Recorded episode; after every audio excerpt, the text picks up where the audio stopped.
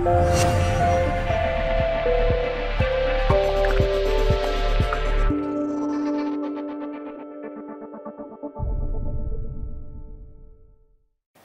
diváci, dovolte, aby som vás privítal pri ďalšom vydaní relácie Veci verejné, dialógy, diskusie a polemiky.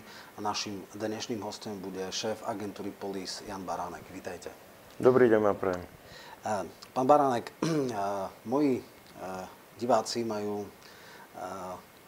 zásadný názor odlišný odo mňa ohľadne toho, že či je vhodné, aby bolo 14 alebo dokonca 50-dňové moratórium pred voľbami na prieskumy verejnej mienky. Tie sa môžu robiť, ale nesmú sa zverejňovať. S tým, že v podstate si myslia, že ľudia sú ovplyvňovaní, manipulovaní a tak ďalej. Aký vy máte názor na to, že malo byť to moratórium alebo nie?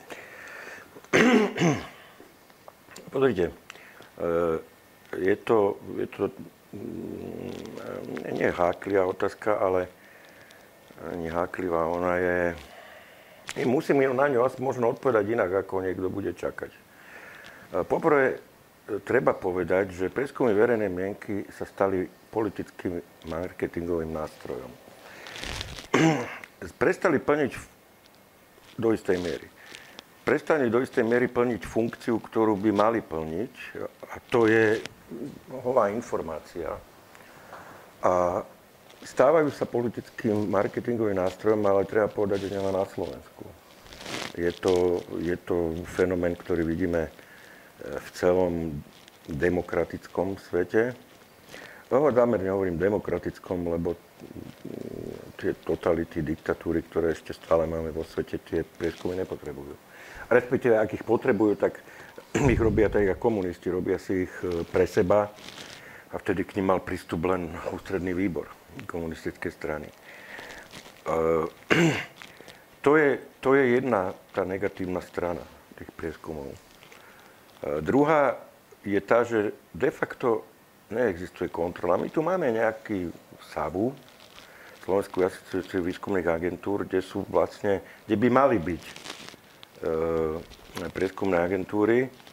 Poprvé tá účasť v tomto zoskupení je nepovinná.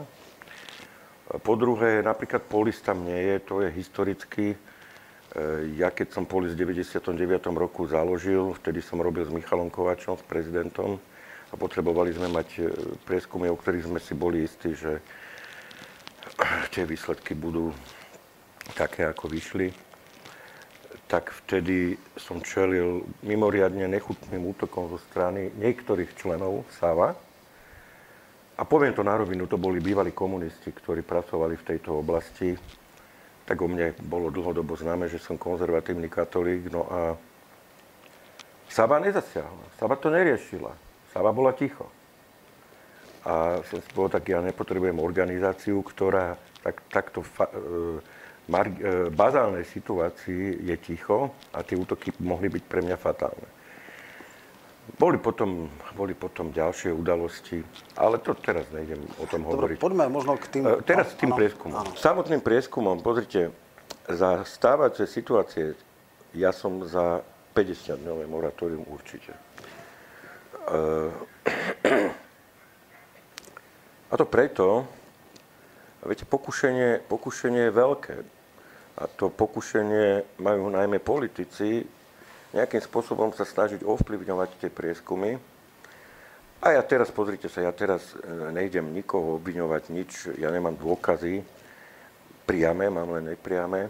A poviem to na rovinu, pokiaľ nebudeme schopní zaručiť, aby tie prieskumy neboli robené v prospech niekoho, nehovorím pre niekoho, ale v prospech niekoho, tak to moratórium je potrebné. Ja hovorím, táto otázka bola veľmi zaujímavá preto, lebo vzniklo zo pár veľmi podivných prieskumov, ktoré veľmi do zlého svetla dala niektoré agentúry.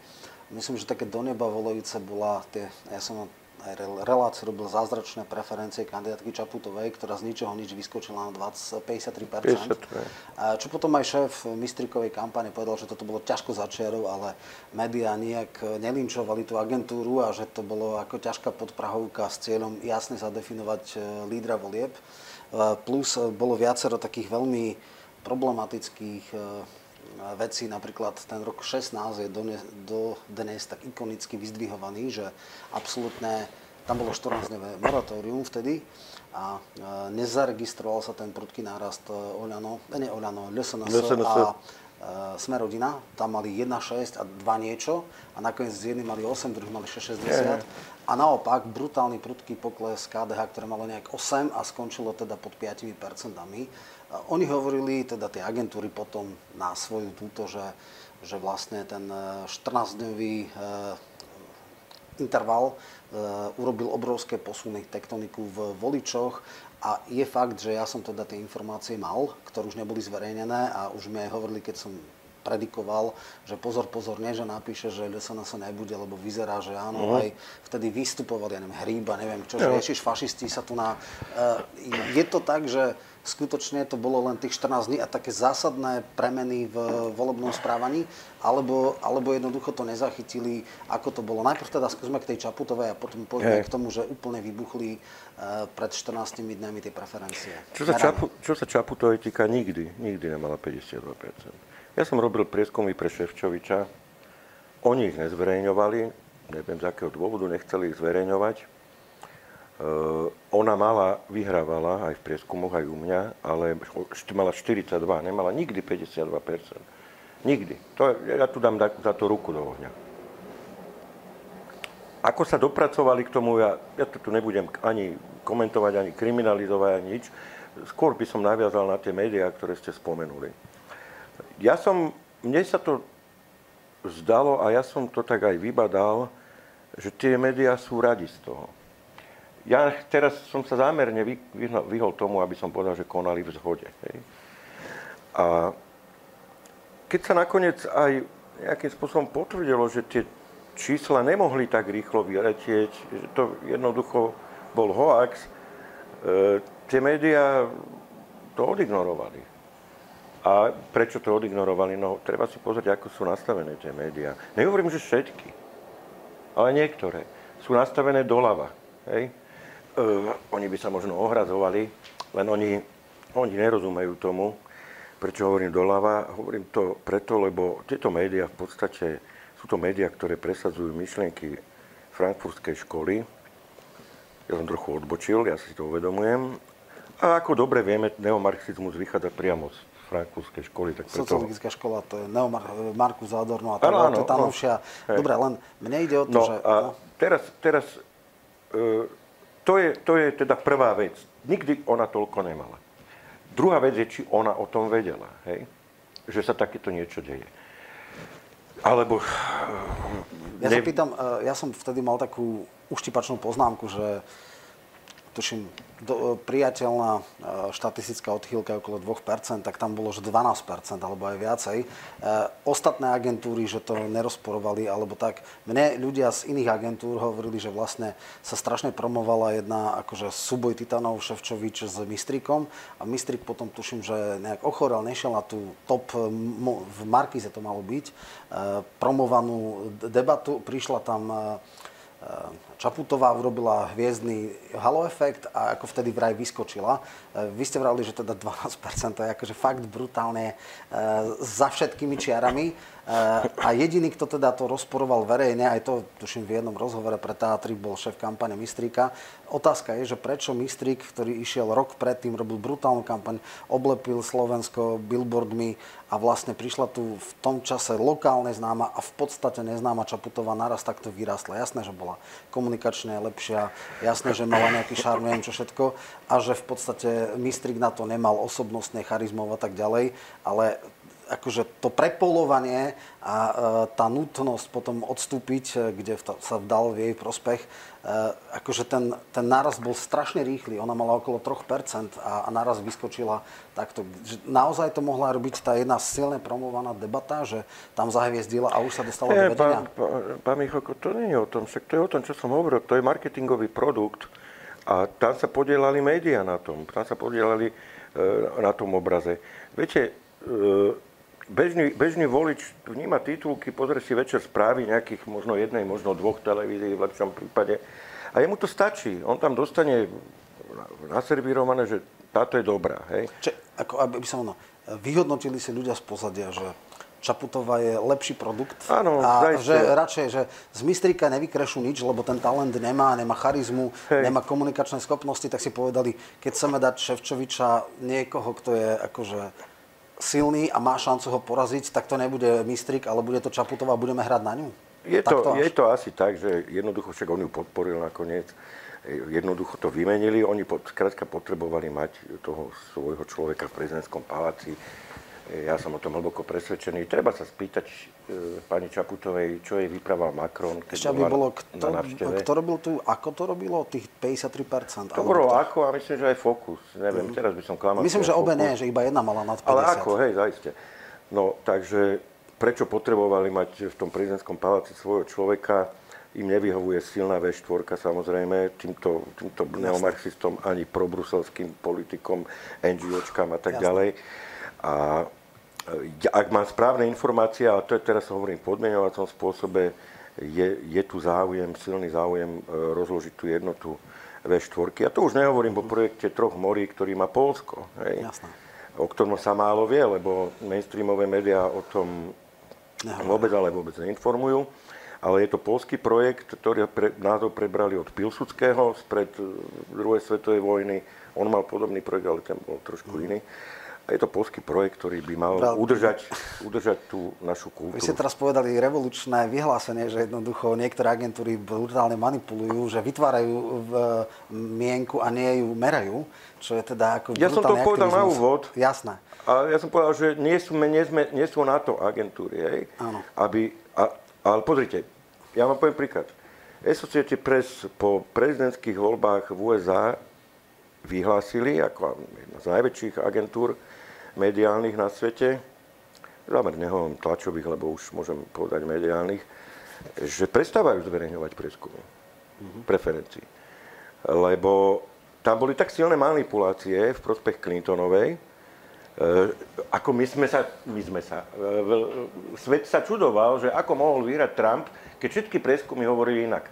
No, ale na počet voličov to vyhrala, iba na počet elektorov. To si treba povedať. 3 milióny hlasov mala. Ja viem. Napríklad Al Gore mal iba 300,000 viac oproti Bushovi juniorovi. Čiže ten volebný systém skresľuje niektoré veci. No, ale to je záležitosť metodiky. Ako to spracujete, hej?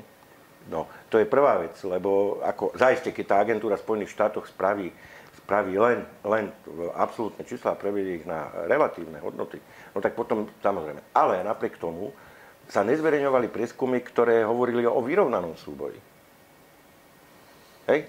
Takže tie boli marginálne, ja som tie prieskumy vtedy si vyhľadal samozrejme a hovorili o veľmi vyrovnanom súboji, ale mainstreamové médiá, takisto v USA, hlavne New York Times, Washington Post, zverejňovali prieskumy, kde vysoko vyhrávala Clintonová. No a AP potom vyhlásila, že jednoducho prestávajú.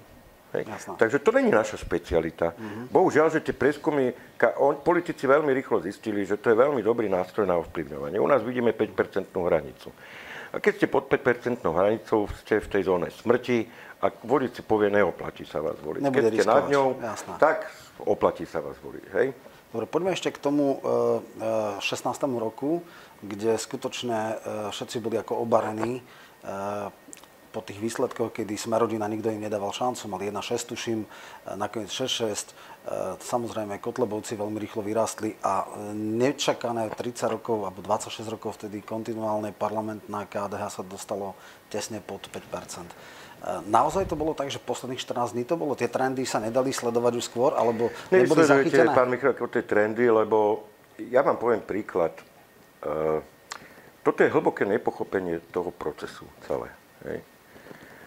Ja by som sa odvolal na amerického matematika, meteorológa Edwarda Lorenza, ktorý prvý, ako jeden z prvých, ale respektive prvý zadefinoval a je odtedy, to je polovica 60. rokov minulého storočia, ktorý nám oznámil, že dynamické procesy sú skrátka neprognozovateľné.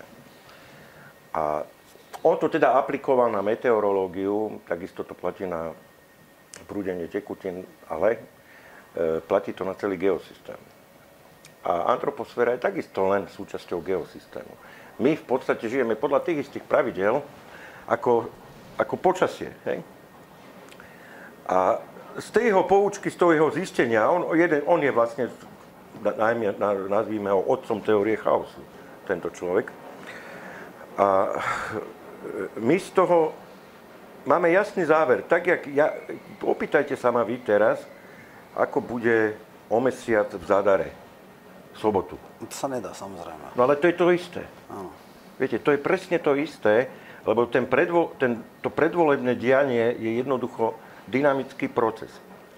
A dynamické procesy sa vyznačujú jednou unikátnou zásadnou vlastnosťou, že malá zmena na počiatku sledovania toho dynamického procesu môže vyústiť vo veľkú zmenu na ukončení toho, pri ukončení toho procesu. Čiže nejaký butterfly efekt, alebo také niečo? Áno, však motýly, Lorenz to zadefinoval ako teóriu motýlych krídel. Nie je to celkom presné, lebo medzi tým sa dokázalo, že ono to celkom neplatí, že keď v Pekingu ten motýl zamáva, že môže byť v New Yorku z toho búrka. Teoreticky hej, ale prakticky je tam toľko premenných, že väčšinou teda tá búrka nebude. Ani nebude. Ale presne toto platí aj na dianie politické. Dokonca by som si dovolil tvrdiť, že je ťažšie prognozovateľné ako počasie. Lebo my pri tom počasí už poznáme dynamiku, jak sa správa atmosféra. Poznáme geomorfológiu, poznáme morfológiu. Vieme zhruba o veľkú časť premenných, ktoré vstúpia do toho odhadnúť. Pri politickom dianí to nie sme schopní. Dobre, mňa napadlo... A to je takto. A z toho vyplýva v podstate potom tá chybovosť alebo nepresnosť tých prieskumov, ale tu robia totálnu, úplne amatérskú chybu médiá, že si neuvedomujú, že nemôžu porovnávať výsledky volieb s 2 týždne starým prieskumom. Bohužiaľ, pod túto chybu sa podpísal aj predseda SAVU, ktorý toto v roku 2016 robil. Je to v priamom rozpore absolútne so všetkými matematickými, štatistickými zákonmi, ktorými sa svet riadi. Jednoducho také niečo je absolútne nemožné. Takže nedá sa to porovnávať. Vy to môžete porovnať, keď spravím prieskum v piatok a v sobotu sú voľby. 48-hodinové moratórium bolo predtým, takže tam by sa to dalo. Hej, že a počas, keď bolo 48-hodinové moratórium, tu si prihrajem polievku, je Polis od roku 2000 najpresnejšia agentúra. Keď nebolo dvojtýždňové. Čiže robili ste, ale takto, prieskumy sa robili aj predtým, sa nezverejňovali. Hej? Čiže v podstate strany si dali a tie už možno, že tie informácie mali. A čo sa teda tých 2 týždňov týka, my sme to tam videli. Že to rastie. To je to. Ja som tie informácie mal, samozrejme. Ja som to takisto videl, že to rastie. Mňa jedna vec troška prekvapuje, že vlastne prvý jasný signál o tom, že SNS je relevantná strana, bola, keď sa Kotleba stal županom. Lebo stať sa županom znamená, že tá podpora je nejak relevantná. A tie prieskumy stále im dávali okolo 2%. To znamená, napriek tomu, že mali župana, čo je väčšinový systém, dvojkolový v tom čase. Tam bol skrytý efekt skrytého voliča. To bolo pri Mečiarovi. Mečiar sa nedal merať poriadne, lebo stále tam bolo menej percent, ako keby tí ľudia sa hanbili za to. Ja neviem. V istých kruhoch bolo spoločensky nepriateľné hlásiť sa. Čiže tam toto bolo. Takže to, a s tým neurobíte nič. No, nemáte mechanizmus na to, aby ľudia neklamali, keď odpovedajú. Na to sa nedá jednoducho reagovať, to sa nedá kontrolovať. Dobre, vráťme sa ešte k týmto voľbám. Pamätám sa, že Matovič urobil akože najväčšiu, ja neviem, medziročný posun v európskych voľbách. S odretými ušalými prešiel P2 do Európskeho parlamentu, mal jediného poslanca Poláka, bol okolo 5%. A potom teda niektorí to možno preceňujú, niektorí hovoria, že robil geniálny marketing, počiatková vila. A vlastne z absolútnych eskapád podľa mňa akože neexistuje... Akože, hlbšie padnúť, ako keď prišiel s tou legendou, že precitol som, začal nadávať na NATO, na Líbiu, na všetky Irak a podobné záležitosti, kde si všetci mysleli, že blázon, kandidoval na predsedu, teda do Európskeho parlamentu, potom stiahol, potom povedal, že ak nezíska 50 000 preferenčákov, tak sa vzdá mandátu v Národnej rade. Rok nebol, skrátka úplne, že rozvrat, úplne na hrane, iba tých totálne to jadrových voličov mal, tých cirka 5%. A naraz teda... On sa držal ešte niekedy v januári alebo v decembri na nejakých 8%. A potom práve už cez to moratórium, ako narastol sa. On už vtedy nebolo hovoril... cez to moratórium, pán Michalko? No, to bolo 14-dňové vtedy. Ja viem, ja som to robil, hej. No. A čo bolo skutočne, bolo, alebo kde bol ten impuls, kedy začal prudko rásť? Nebolo to cez moratórium, bolo to pred moratórium. Prvé vyletel v Polise. Koľko na, ale také... Vtedy mal 15. 15. 14,5-15, neviem, nemám to v hlave. Jasné. Tam to bolo také prekvapenie, že samozrejme neomarxisti sa do mňa pustili, že manipulujem, lebo čo iné oni vedia, okrem útokov ad hominem, a okrem toho, že vás obvinia z toho, čo oni robia, čo majú v génoch. Hej.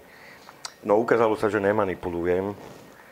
Ja už som vtedy s Matovičom telefonoval a ja som si robil po dvoch prieskumoch také vnútorné analýzy a ja som vtedy s Matovičom hovoril a som ho upozorňoval na to, že sa môže stať, že môže byť premiér, že môže vyhrať, takto ne, že byť premiér, že môže vyhrať tie voľby. On už to povedal aj v debatách, že môže prekročiť Smer, že môže byť prvý. Hej. Ako... Neviem, či na základe toho, čo ja som mu povedal, to v podstate není podstatné. Boli viacero, akože no, už bolo z moratórium, oni si robili. Ja som tam videl. Ten rast tam bol jasný. A jednu vec, túto, prosím vás pekne, toto je veľmi častý omyl, ktorý je popísaný v literatúre, spája dve nesúvisiace udalosti. Ako je vila, kde sa natáčalo video a ako je raz preferencií. To vôbec spolu nesúvisí. No ale oni práve hovorili, že to bol geniálny marketingový... Ale kto to hovorí? Pseudoexperti, ktorí hovoria, že vďaka tomu... A na základe čoho to hovoria? No pretože malo cez 1 milión zdieľaní, alebo teda pozretí, to video išlo v strašne... Áno. Dokonca 5 miliónov, alebo nejak tak, ale 1 milión mal za týždeň, hej? Čiže... To je všetko, ale to nebolo prvé video, kde mal vysiel to... To mi prípada tak, akože, no už pomaly za chvíľu môžem tvrdiť to, že som dostal včera, alebo dostanem zajtra teplotu, súvisí s tým, že v Košiciach je búrka. No nesúvisí. No dobrá, ale ten bod zlomu kde nastal? No to je to, iniciačný bod. No? Kde tá čierna labuť priletela, hej? Áno. A kedy priletela, prečo priletela. A to je nemerateľné, to vám nikto nepovie.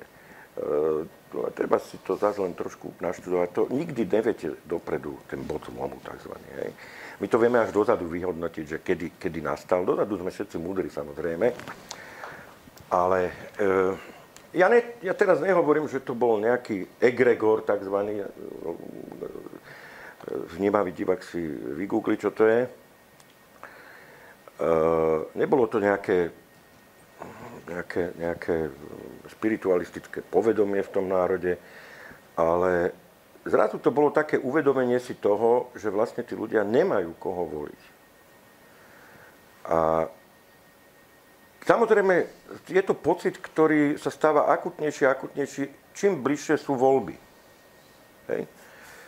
Že tým viac sa tí ľudia rozprávajú, tým viac si to analyzujú, tým viac sa medzi sebou konfrontujú a zrazu zistia, že najmenej, nehovorím, že nič, najmenej za ušami má Matovič. A že ten Matovič už tu roky vyskakuje proti korupcii, že ten Matovič už tu roky je ostrakizovaný, že ten Matovič mal problém s Ficom, vie veľa toho. Takže jedno video, ako bez urážky, je to absolútne nesystémový pohľad tvrdí, že jedno video to zmenilo. Nezmenilo. To jedno video mohlo len niečo pripomenúť z minulosti, ale ten človek, keď uvažuje nad tým, koho voliť, prečo voliť, tak podvedome alebo vedome klasifikuje celú jeho politickú históriu. A ten Matovič je zaštepený, respektíve bol pred tými voľbami, dneska ten obraz je možno iný, bol pred tými voľbami až zaštepený do tých myslí ako nekompromisný, nebojácný, svojím spôsobom neštandardný, ale bojovník proti korupcii, ktorý im vykričal všetko. Hej? A toto v istom okamihu prevážilo a nakoniec si tí ľudia povedali, že bol to aj hlas vzdoru, nemohol to byť hlas systémovej voľby. To nikto predsa nemôže systémovo voliť stranu, ktorá má 7, alebo ja neviem, koľko majú dnes, 40, ja neviem, koľko členov. 45 členov, no. Podľa toho zákona najmenší počet. No, takže bol to hlas vzdoru a bol to hlas zo zúfalstva. No, to je možné, to boli veľmi, by som povedal, tí mäkkí voliči, nepoznajúci jeho kauzy. on sa vyhmedzuje voči NATO a dá Naďa ako dvojku na kandidátke. Hej. A plno vecí, ktoré boli akože troška znalým voličom, museli, že to hádam nie je možné. Samozrejme, on očerpal protestné hlasy, určite zobral aj z SNS, ale takmer všetkým. To znamená, že úplne sa zmenilo. V podstate tie médiá ľavicové, ako vy hovoríte, alebo ja hovorím liberálne, to hrali, že gro budúcej vlády bude PS... To sú neomarxistické. Áno, áno.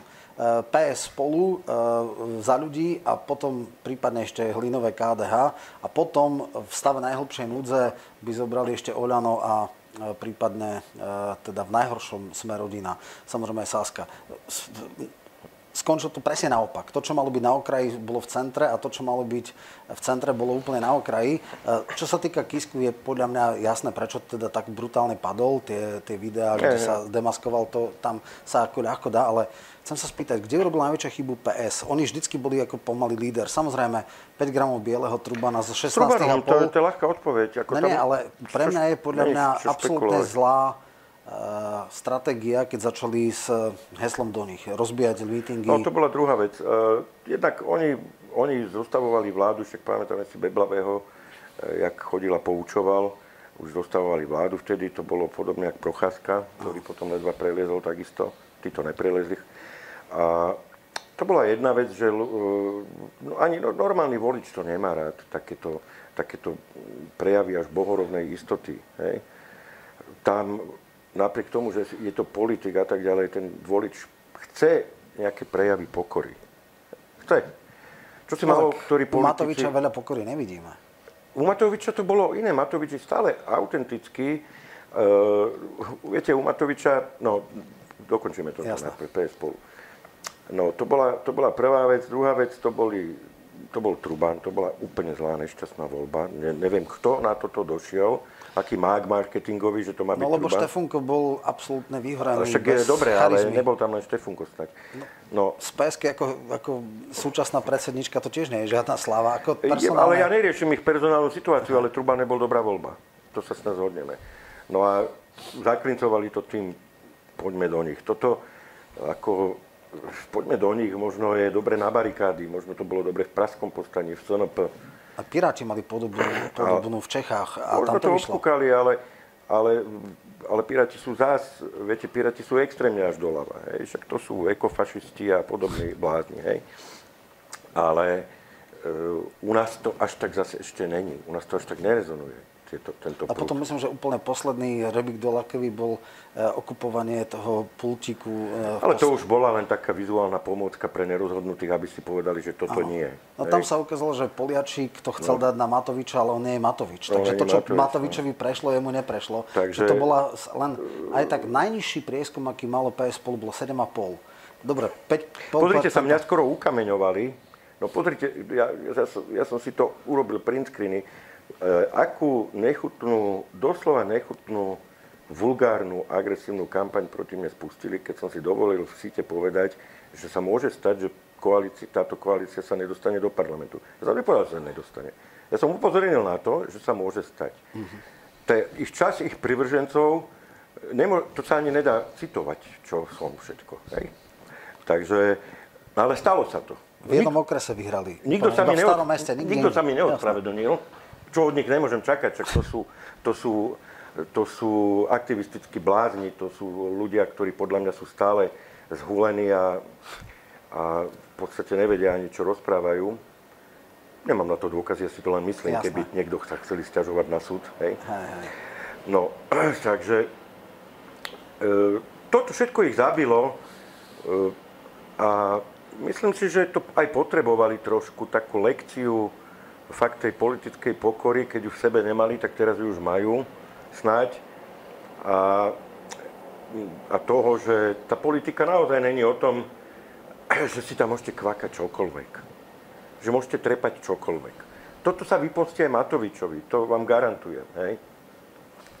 Takže tá politika má svoje pravidlá, svoje hranice, svoje medze. Môžete byť svojský, môžete byť neštandardný, tak, jak je Trump, tak, jak bol Carter, hej, americký prezident, ktorý tam do Bieleho domu zaviedol džínsovú módu, ale tam to končilo. Hej. A Ale to má presne svoje hranice. Tie hranice sú ďaleko, ďaleko preskočené pokusmi nejakými o humanizáciu požívania kokainu alebo nejakých iných možno neškodných drog. Zatiaľ je to viac menej v tráve, teda marihuana. Viacero štátov už to dekriminalizovalo alebo zlegalizovalo. Tak ja neviem, o čom vlastne... Aj v Spojených štátoch, v Colorado napríklad. Niektoré štáty, hej, áno, Kanada takisto. Hej. No, takže, ale jednoducho keď už u nás nejaké zákony platia a ten človek, ten volič vie, aké sú to zákony, pokiaľ ich začnete flagrantne porušovať a chváliť sa tým nedosiahnete ako politik veľa. Pokiaľ ste není definovaní ako revolucionár, tak to je druhá vec potom. Jasne. Keď poviete, idem spraviť tú revolúciu a mám na to peniaze, a to, tak potom prosím, stávajte ako revolucionár. Ale nikto tu není Che Guevara na Slovensku. Ja len chcem povedať takú paradoxnú záležitosť. Mal som informácie, že na Orave katolíckej, konzervatívnej, húfne sa išlo voliť Čaputovú po kostole. Čaputová dala obrovský doping progresívcom. V európskych voľbách 20%. Do 5 gramov bieleho mal Truban 16,5. Čiže ako keby Čaputová fungovala, ale Truba nefungoval. Určite, keby bola Čaputová na čele PSK, tak sú v parlamente a sú možno najsilnejšia strana. Čiže ako tam je tá rola osobnosti veľmi výrazná. Otázka je, ako je možné, že v konzervatívnych častiach Slovenska vlastne ikona progresivizmu takto bodovala? Je to neznalosť tých voličov, je to až zákernosť tých médií, lebo tie médiá nehovorili celú pravdu o nej. Hej? A taká 75-ročná katolička niekde v Oravskej Lesnej nevedela o tom, že Čaputová je pro-LGBT. A nevedela, aký má Čaputová, vlastne to ani ja dnes poriadne neviem, aký má názor na interrupcie a tak ďalej, hej. A oni to zahmlili.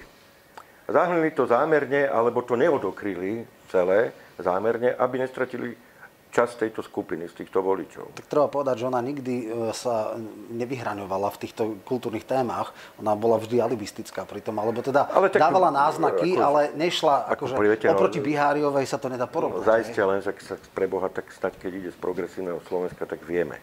Hej. No určite by tam s pročús názormi a proti LGBT názormi nemohla fungovať. Lenže toto sú veci, ktoré tá... Jak som ju spomenul, tá katolícka volička na Orave nevedela. Ona to nevie. Oni nesledujú tak politiku ako my. Hej. A ďalšia vec, viete, nám tu chýba jedno konzervatívne, alebo také prokonzervatívne médium. Nejaké Fox News nám tu chýba. Tak niektorí hlavné správy. Tuším, že jeden, neviem kto, že... Viete, pozrite, no dobre, ja nebudem komentovať tu hlavné správy. Ako nie som tu na to. Hlavné správy nemôžu byť protivahou. Z tých systémových dôvodov nemôžu byť prožívavou tohto. A môžeme sa baviť o hlavných správach, ak chcete. Samozrejme, oni majú nejaký impact, prečo? Ale nemajú...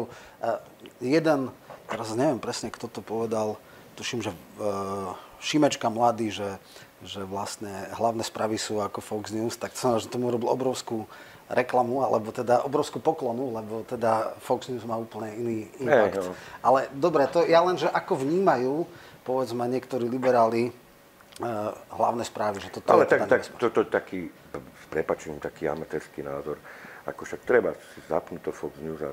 Jasné. Ja som zámerne podal Fox News, lebo Fox News je televízia s medzinárodným dopadom. My nepotrebujeme televíziu s medzinárodným dopadom, ale potrebujeme, inak to poviem, mienkotvorné médium, takisto. Hej, konzervatívne. Nehovorím, že kresťanské. No ešte existuje Postoj, a to sú takí liberálni kresťania. Postoj má svoju pozitívnu úlohu v tomto smere určite, len ten dopad je možno menší, ako by sme chceli, aby bol, a možno je ten Postoj taký uzavretejší, ale... To nie je výčitka, to je, oni sa rozhodli. To nie je mienkotvorná, nie je to silné médium, je to v podstate, nie je to print, je to web, to znamená, jeho impact je úplne iný, ale nejakú televíziu, ktorá by bola hodnotovo orientovaná, tak áno, to nám absolútne chýba. Lebo TV Lux je, to je katolícka. Radio Lumen takisto. Tak. Tam sa nedá rátať s tým, a teda v prvom rade TV Lux prioritne je orientovaná politicky. Hej. No, takže niečo takéto. A keby sme niečo takéto mali, tak aj tá babička na tej Orave vlastne vie viac. Takto sa to nemá ako dozvedieť, lebo ona si chuderka nesadne za ten počítač a nezačne surfovať. No to je podľa mňa obrovský priestor pre katolícke noviny, ktoré majú stále 80-tisícový náklad a idú do... Ale to vôbec nerobia politiku. To je skutočne... Sú to katolícke noviny. No, naša cirkev, bohužiaľ, z tej traumy druhej svetovej vojny stále ako keby nevyšla. Zásluhou samozrejme komunistov, ktorí to dennodenne pertraktovali, aj, že klerofašizmus, tento akt, to antagonistické slovné spojenie, hej. Takže ako keby to ešte pretrvávalo a boja sa tej politiky. Jasné. A tak katolícke noviny vždycky boli také ľudové, to nikdy, a okrem toho skutočne politiku nikdy nerobili.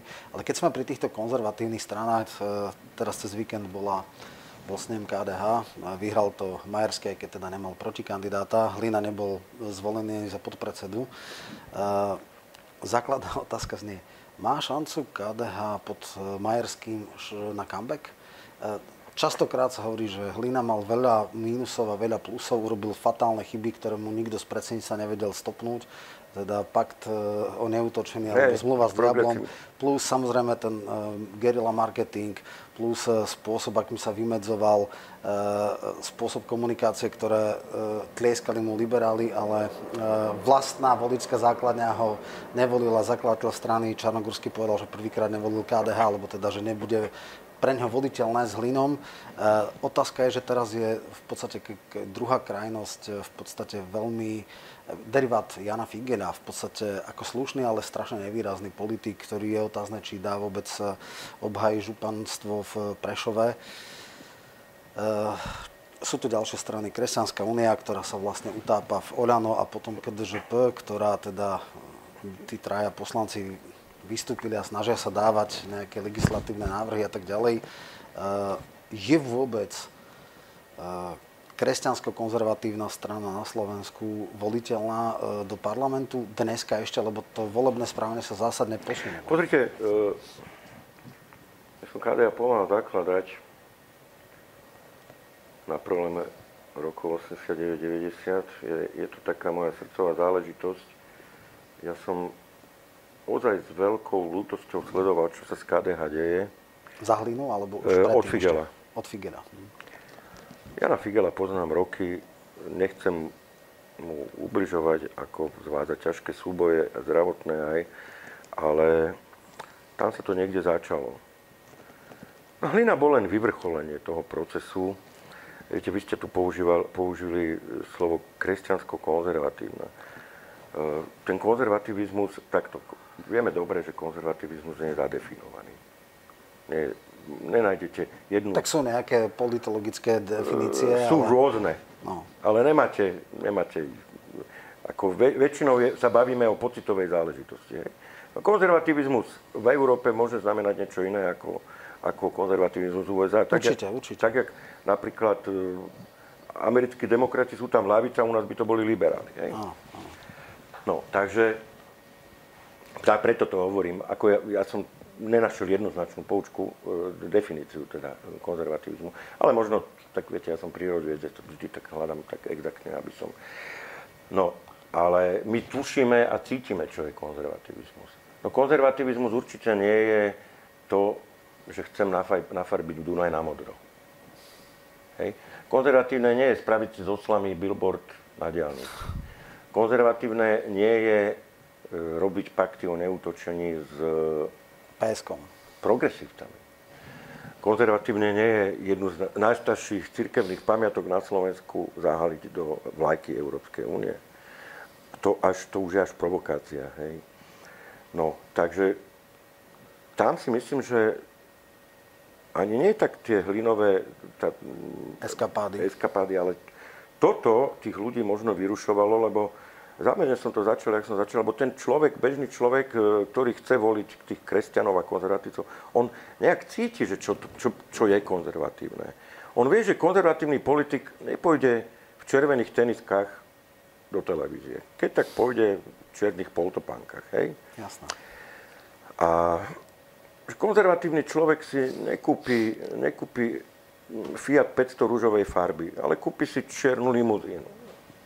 No. Ja to hovorím na príkladoch. A jednoducho tým ľuďom tam niečo nesedelo. Je to, opakujem, je to pocitová záležitosť. A čo sa týka Majerského, pozrite, ja im držím hrozne palce tomu KDH. Len ja mám jednu zásadnú obavu, a tá sa netýka len Majerského, tá sa týka celkovo celého KDH, či KDH už nezdegradovalo. Či tá... KDH má veľkú členskú základňu a preto hovorím, či nezdegradovalo, lebo vy sám ste povedali, že predsedníctvo nevedelo eliminovať tieto výstrelky. A tá členská základňa sa neozvala. A oni museli vedieť, ako konzervatíci, hlavne ako kresťania, ale hlavne aj ako konzervatíci, že niečo je zlé, že takto sa to nerobí. Lebo tí ľudia, na rozdiel od Hlinu, neboli v tom KDH 4 roky alebo 5 rokov, ale oni tam boli niektorí 20 rokov. Niektorí od založenia KDH. 30. Takže 30. Kontinuálne, najstaršia strana. Takže oni museli vedieť, že toto není dobré. Ale nenašli v sebe tú vnútornú silu sa postaviť a pomenovať to. A preto hovorím, že zdegradovalo. Lebo strana, ktorá nenájde vnútornú silu, aby nezastavila takéto antisystémové, z tohto pohľadu samozrejme, antisystémové kroky, no tak tá strana je mŕtva. No len Hlina mala aj nejaké výsledky. Relatívne slušný výsledok v eurovoľbách, cez 8% viac ako Saská. Mali župana, urobili koalície, mali župných poslancov, majú primátorku krajského mesta. Všetko vo voľbách nižšou volebnou účasťou. Áno, samozrejme. A ten základný problém, oni boli stále okolo 8 v prieskumoch. A takisto ten prudký pád nastal tesne. Historicky. Pozrite si všetky prieskumy dozadu všetkých agentúr do roku, kedy chcete. Vždy malo KDH v prieskumoch viac ako vo voľbách. Ja neviem prečo. Neskrytý, naopak. To je, ja neviem, prečo to tak je, ale odkedy sa meria KDH v prieskumoch, vždy malo v prieskumoch viac ako vo voľbách. To je zvláštny fenomén, no ako keby ste naozaj od toho, čo vám príde v prieskume, museli odratať -2, ale jednoducho je to tak. Keď si pozriete všetky prieskumy, všetkých agentúr už aj neexistujúcich, Hlinovi sa vyčítala absolútna malichernosť a neschopnosť veľkorysosti, čo sa týka Kresťanskej únie, že keby im dali 4 posty na kandidátke, tak by boli v parlamente. Čiže to bola ľudská malichernosť, to je úplne jednoznačné, plus teda pakt s diablom. To boli fatálne chyby, ktoré poslali preč. Otázka je, že on bol hyperaktívny, v podstate dneska je mŕtva strana. Ja ešte jednu vec chcem povedať, v akom stave boli na konci Figena. Na konci Figelovej éry... Sa nedostali do parlamentu. Ja viem, ale pozor, ešte jedna podstatná dôležitejšia vec. Nikto vnútri KDH nebol ten, ktorý bol vtedy mal guráž zobrať tú štafetu, ale vlastne Hlina, ktorý urobil na tlačovke, poslal prihlášku z mobilu, sa o 6 týždňov stal predsedom. Čiže strana, ktorá 30 rokov budovala 26 rokov vtedy budovala svoje štruktúry, zo svojho stredu nevedela vygenerovať dôstojného nástupca korunného princa a musela ho vytiahnuť zvonku. On toto degradovalo už vtedy, hej.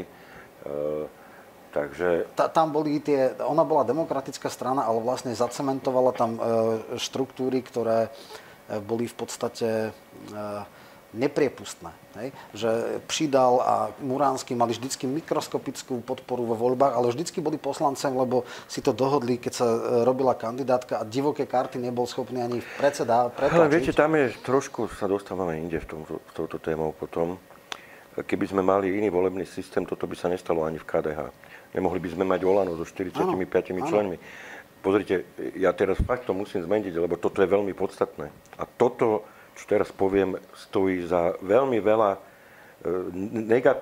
negatívami, ktoré máme na Slovensku, že máme jeden volebný obvod. Ja som to roku 1998 kritizoval. Od roku 1998, odkedy pôsobím ako verejne, že rozprávam do médií, odtedy tu omielam, treba zmeniť volebný systém. Keby sme mali, poviem to príkladne, a teraz 32 volebných obvodov, aj to KDH by muselo vyzerať inak, aj to OĽANO by muselo vyzerať inak, alebo 16, dajme tomu 16. Lebo by museli mať 16 volebných lídrov v jednotlivých obvodoch. Hej. Celá politika na Slovensku by vyzerala inak. Dobre, tak skúsme si povedať, alebo pokúsiť sa odpovedať na otázku, je šanca, aby alebo ako vy vidíte, nazvime to integráciu kresťanských strán, teda kresťanskej strany KDŽP a KDH. Čarnogórsky nás najmä povedal, že KDH sa má stať akýmsi integrátorom týchto strán, len ona nie je v parlamente, tie ostatné majú zástupcov v parlamente. Samozrejme, tie priekopy medzi Záborskou a Majerským budú určite menšie, ako boli medzi Hlinom a Záborskou. Vidíte vy šancu, že bude atraktívne pre týchto, povedzme, poslancov integrovať ich do KDH, alebo naopak skôr tie parlamentné strany alebo poslanci, ktorí sú v parlamente, budú chcieť byť integrátormi, alebo vôbec, má vôbec toto šancu nejak no, pozrite, skončiť tak, aby bola nominálne kresťanská strana v parlamente? Tam sa bije požiadavka s realitou. Požiadavka je jasná, integrovať. My potrebujeme silnú kresťanskú stranu, ale nie fundamentálnu kresťanskú. Ja to tak hovorím, my potrebujeme kresťanskú stranu pre neporiadnych kresťanov. A to sú kresťania, ako som ja napríklad, ktorý nechodí tak do kostola, ako by mal chodiť, ktorý mal predmanželský pohlavný styk a tak ďalej, a tak ďalej. To je 90% kresťanov na Slovensku. Čiže niečo ako CDU v Nemecku, hej? Také niečo? No, CDU v Nemecku nespomínajme, lebo CDU v Nemecku už dávno není kresťanské, hej. Ale aj ten neporiadny kresťan na Slovensku vie uvažovať tým zdravým rozumom, vie, že to kresťanstvo je v podstate základ našej civilizácie, tak ako je to židovsko-helensko kresťanská civilizácia, samozrejme. Uvedomuje si, že tých 10 božích prikázaní sú všeobecne platné, nie sú platné pre kresťanstvo, ale celá civilizácia naša ich prijala. Uvedomuje si, že máme dve pohlavia, nech sa tu ja neviem, kto postaví na hlavu. Jednoducho uvedomuje si, že není dobré, aby homosexuáli si adoptovali deti. Jednoducho on tento zdravý rozmer vnímania reality v sebe má. Či to dnes, viete, nazveme konzervatívec alebo kresťan, je na vážkach. Ak vy ste politolog, ja som prírodovedec, opravte ma, ale ja dnes vnímam takú zmenu paradigmy. Ako keby ten pojem konzervatívny zmenil obsah, keď to porovnám so 70. rokmi minulého storočia napríklad. Hej. Dnes v podstate to slovo konzervatívny ako keby znamenalo ten zdravý rozum, o ktorom som teraz hovoril. Hej. No a v 60. rokoch, keď vám niekto povedal konzervatívci, tak si spomínal na Adamsa, Burka, ja neviem, na týchto. Hej. Teda ja ne, lebo som mal vtedy mladý, nevedel. Burka som nepoznal, ale ako z tých starších. Ale dnes, ako keby sa ten obsah trochu zmenil. Hej. To isté sa stalo so slovom kresťanský, a respektíve naopak, v tom konzervatívne automaticky sa predpokladá, že to bude kresťan, čo nie je pravda. Hej. To takisto, viete, to ja to pre divákov skôr hovorím. Tá kresťanská strana musí mať bezpodmienečne zaimplementovanú tú sociálnu náuku cirkvi, tú solidaritu hlavne. Kresťanské sociálne učenie cirkvi, ktoré bolo už od tých pápežských sociálnych encyklík. Tak, presne. Rerum novarum, quadragesimosanus, centesimusanus a podobne. Hej. No, a teraz sa vráťme ale k tej podstate tej otázky. Toto je to jedno videnie sveta, ale na druhej strane ja neviem, či Majerský je tak výrazný líder, aby on bol schopný integrovať. Ako napríklad Záborskú. Hej. Či Záborská príjme to, že Majerský má byť ten, či si ona o sebe nemyslí, že to má byť ona. Ja neviem. Ja teraz hovorím. No. Je to otázka výtlaku. Hej. Ja momentálne ku všetkej úcte a ku všetkému tomu, čo som povedal, berem to, držím im palce naozaj tomu KDH. Fakt držím palce. Len mám obavu, že to vedenie, ktoré si zvolili, nemá ten výtlak, aby to dokázali integrovať. Záborská by išla teraz, preto lebo, dobre, OĽANO jej dalo, tuším, 4. miesto, tak bola istota. Lenže všetci ostatní pôjdu podľa tohto na koniec kandidátky. Možno, že by to dala. Vašečka bol inak jediný, ktorý dal, okrem tej 4, sa znova dostal do ďalšieho parlamentu v tom 16. roku. Otázka znie, že či skutočne má prirodzenú autoritu Majerský a či tie ambície nemajú nejakí iní ľudia, napríklad Taraba alebo no, kresťanské, iné ťažko povedať. A či vôbec je to možné, lebo ja som čítal jednu analýzu, ktorá nebola zverejnená pre istý subjekt, ktorý si dal ako na 50 stranách rôzne veci a tam sa ukázalo, že voličské správanie a voličské rozhodovanie sa zásadne za tých 30 rokov zmenilo. Ako u maďarských strán, tak u kresťanských. Viem, že keď tu bol pápež v 90. roku, tak tuším, vtedy mala KDH okolo 30%. Nakoniec mali 18% v roku 90 a potom mali kontinuálne po 8%. A dnes už kresťanské ako nejaká značka, ako brand, nedáva ani 5%. To znamená, že v podstate musí tam byť ešte nejaký bonus. Ten spôsob hlínu sformátovať KDH na takú nejakú sekulárnu, konzervatívnu stranu typu CDU, a keď ste povedali CDU, chcem povedať len jednu vec na ilustráciu. Keď bolo hlasovanie o homosexuálnych partnerstvách, tak poslanci CDU mali voľný mandát, čo je úplne že absurdné pre kresťanskú stranu. No. Čiže to už je skutočne len... To už som povedal, to už je nie kresťanská strana. Takže tam je otázka, že či toto vôbec už stačí ako politická agenda na to, aby sa prelomila 5% klauzula. Nie, nestačí. Samozrejme, že nie. A to by bolo aj zle, keby stačilo. No, presne tak. A ja možno to premostím s tým, že ja tu vidím teraz obrovský deficit tým, že prepadli tzv. Národné strany, SNS-ká vlast. Je tu ako keby vákuum. Časť voličov nemá koho voliť, ktorí boli nejak národovecky orientovaní, konzervatívne, možno aj teda kresťanský, aj teda to také laické kresťanstvo alebo neortodoxné kresťanstvo. A teraz ja poviem takú paralelu a som zvedavý, ako vy to vidíte. V roku 1994 fatálne zlyhala SDLka, keď išla do vlády z KDH a teda do Moravčíkovej vlády. Oni mali v 92. 14,7. A v roku 1994 5 koalícia spoločná volebná. Zelení, sociálni demokrati, poľnohospodári, 5 strán malo 10,4. S odretými ušami prešli. Ale vyrastol Ľupták, mal 7,3, čiže 10 a 7, 17,3. Ešte vlastne ten ľavicový elektorát z radu voličov. Tí voliči nestratili sa, len sa presunuli. Okay. Ešte výraznejšie to bolo v 2002, keď išli do Dzurindovej vlády, SDL tiež mala 14,7, skolo 15, potom Koncoš 1,4, Vtáčnik 1,7 a vyrástli komunisti, fosílni komunisti, Ševc, teda Zať, Biľaka, absolútne neslychaná strana, ktorá mala 0,7, naraz mala 6. To znamená tiež, tá zrada voličov sa... Tí od neho odišli preč, ale našli si veľmi nepravdepodobnú stranu, ktorú poslali do parlamentu, síce iba jedno obdobie, a vtedy okolo 13 mala aj Smer, ktorý v podstate sa tápal, hovoril o tretej ceste a tak ďalej. Pýtam sa, kde skončia voliči národných strán? Chytí ich Boris Kollár nejakou národoveckou? Alebo je tu šanca, len z diskusí, ktoré mám s ľuďmi, hovoria, že nestačí jeden pilier. Musí byť národný, sociálny a kresťanský. Ak sa zintegrujú tieto prúdy v politike, budú mať dôveryhodných nositeľov, ktorí to vedia odkomunikovať, tak je tu šanca. Je teda šanca pre nejakú národno-vlasteneckú stranu? Viete, takto to je národno-vlastenecká strana. Tak nemyslím... Sociálna, národná, kresťanská, tri piliere, trojpiliere. Nebudeme hovoriť teraz o tom slovanskom dube, hej, z 19. storočia, lebo je tu taký mylný malý možno názorový prúd, že keď som proruský, som aj pronárodný. To je krutý omyl.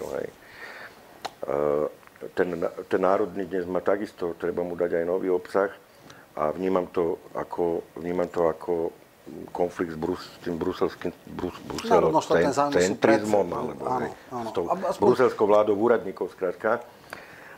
Takže tento rozmer berem, samozrejme, ten tam treba. Ale to už je skôr ten konzervatívny rozmer. Áno, no však tie tri piliere. Akože jeden pilier nestačí, hrať na jednej strune nestačí. Musia sa hrať na troch. No a ten kresťanský je stále v tej rovine, aké som to hovoril, v tej rovine... Byť normálny. V tej rovine nielen byť normálny, ale byť kompatibilný s tou minulosťou. Ako, nebudem tu teraz hovoriť o našich predkoch, ktorí tu obsadili cintoríny a tak ďalej. To sú také patetické, teatrálne...